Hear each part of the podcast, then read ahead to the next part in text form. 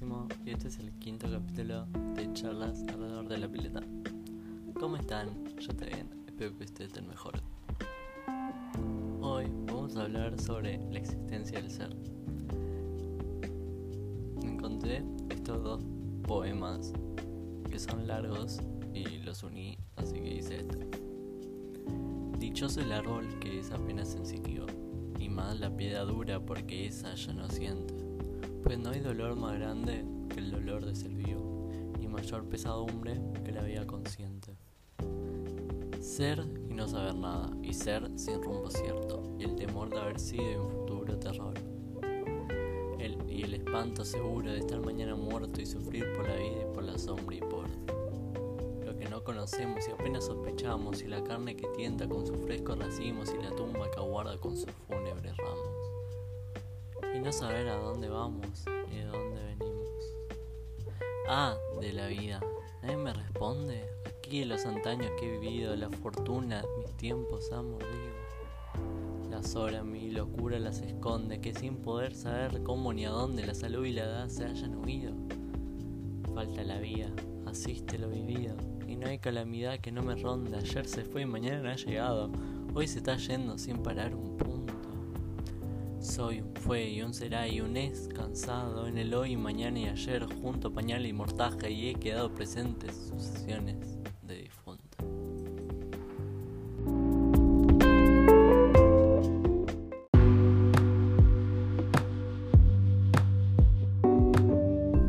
Estos poemas son de Rubén Darío, el primero, y el segundo de Francisco de Quevedo.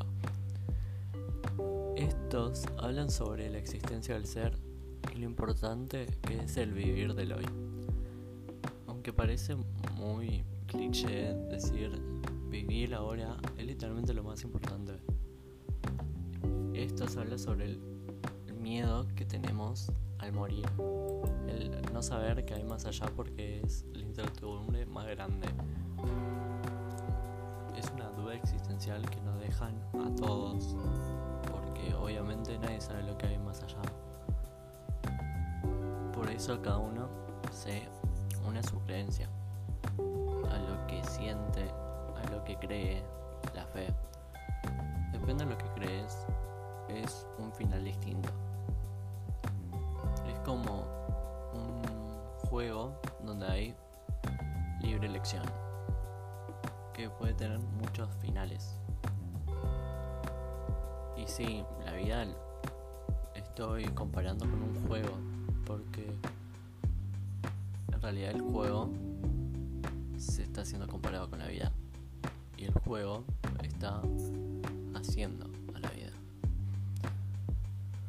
Pero como este podcast habla mucho, demasiado, sobre el amor, hice una pregunta: ¿qué hago con el amor? Hablamos antes, todo final tiene un desenlace. Y el desenlace del amor también puede ser la muerte. O sí o sí hay que terminar, como dicen, el casamiento o las bodas. Eh, como dicen los casamientos en las bodas, hasta que la muerte nos separe. Pero ¿qué pasa si se separa? Porque a mí, que todo se termina, me lastima. Y más con el amor, porque me llega también. La muerte son algo difícil de afrontar, de vivir. Aunque sea la muerte de, un fam- de una mascota, un familiar, alguien que no conocía mucho, una noticia que viste por la tele, un famoso. Puede llegar a doler. También hice otra pregunta: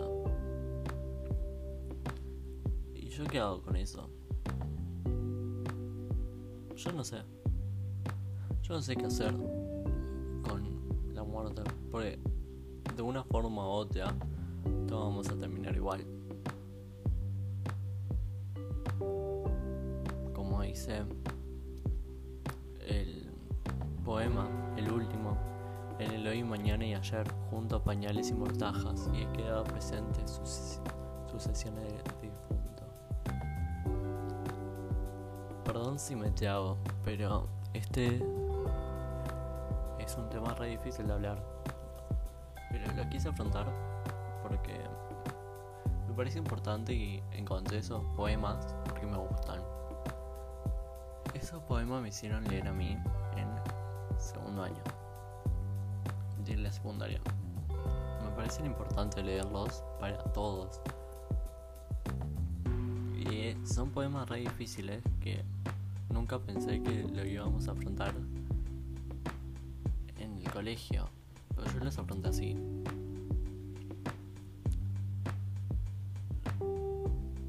Yo no sé qué hago, pero mientras hay que seguir viviendo.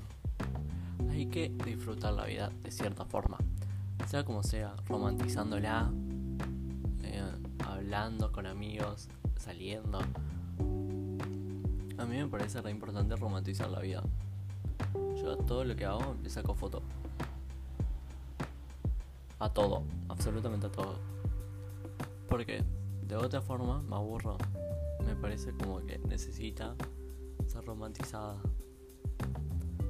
Así siento que hay un disfrute de cierta manera. ¿Por qué sentimos eso? Esa es mi pregunta, la de ahora. ¿Por qué sentimos un disfrute solo romantizándola o sacándole una foto? ¿Será porque necesitamos aprobación de lo que hacemos? ¿O porque nos pinta eso nomás? En el primero dice ser y no saber nada, y ser sin rumbo cierto, el temor de haber sido y un futuro terror. Esto habla más cuando sos en la adolescencia, más que nunca, porque cuando llegás a quinto o sexto año de la secundaria tenés que ver qué hacer con tu vida. También cuando estás terminando la facultad, si seguir con lo que estudiaste o trabajar de otra manera o cambiarte de carrera o lo que sea, porque ser y no saber nada y ser sin rumbo cierto, pues nosotros no sabemos quiénes somos. Ser o no ser, ser y no. Nunca sabemos lo que somos y no saber a dónde vamos ni de dónde vinimos. También dice sobre eso. ¿Por qué? ¿Por qué no sabemos? ¿Por qué nos interesa? ¿Y por qué no solo vivimos? Nos interesa el saber quiénes somos, porque es para agarrar nuestra, entre comillas, personalidad. Ni de dónde venimos.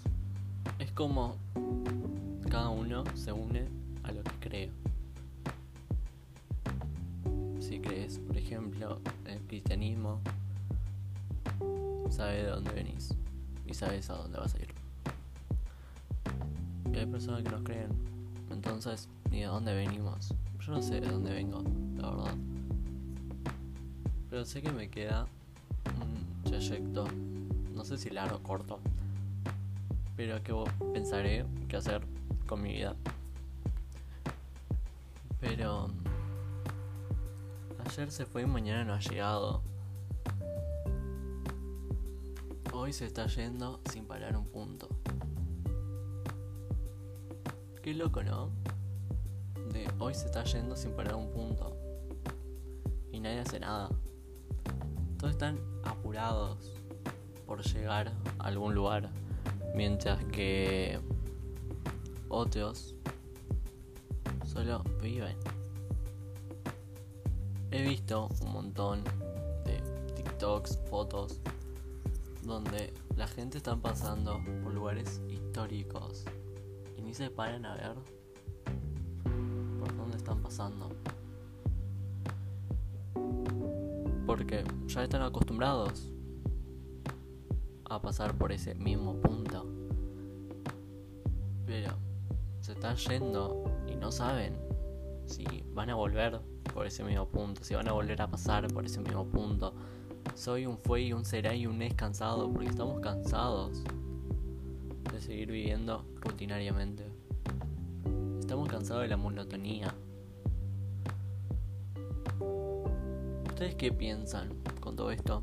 Quisiera saber sus respuestas, lo que ustedes piensan. Pero bueno, creo que está llegando al final. Sé que mis capítulos son muy cortos, pero creo que son... este es un capítulo muy fuerte para seguir alargándolo. Así que... chau chis, los quiero.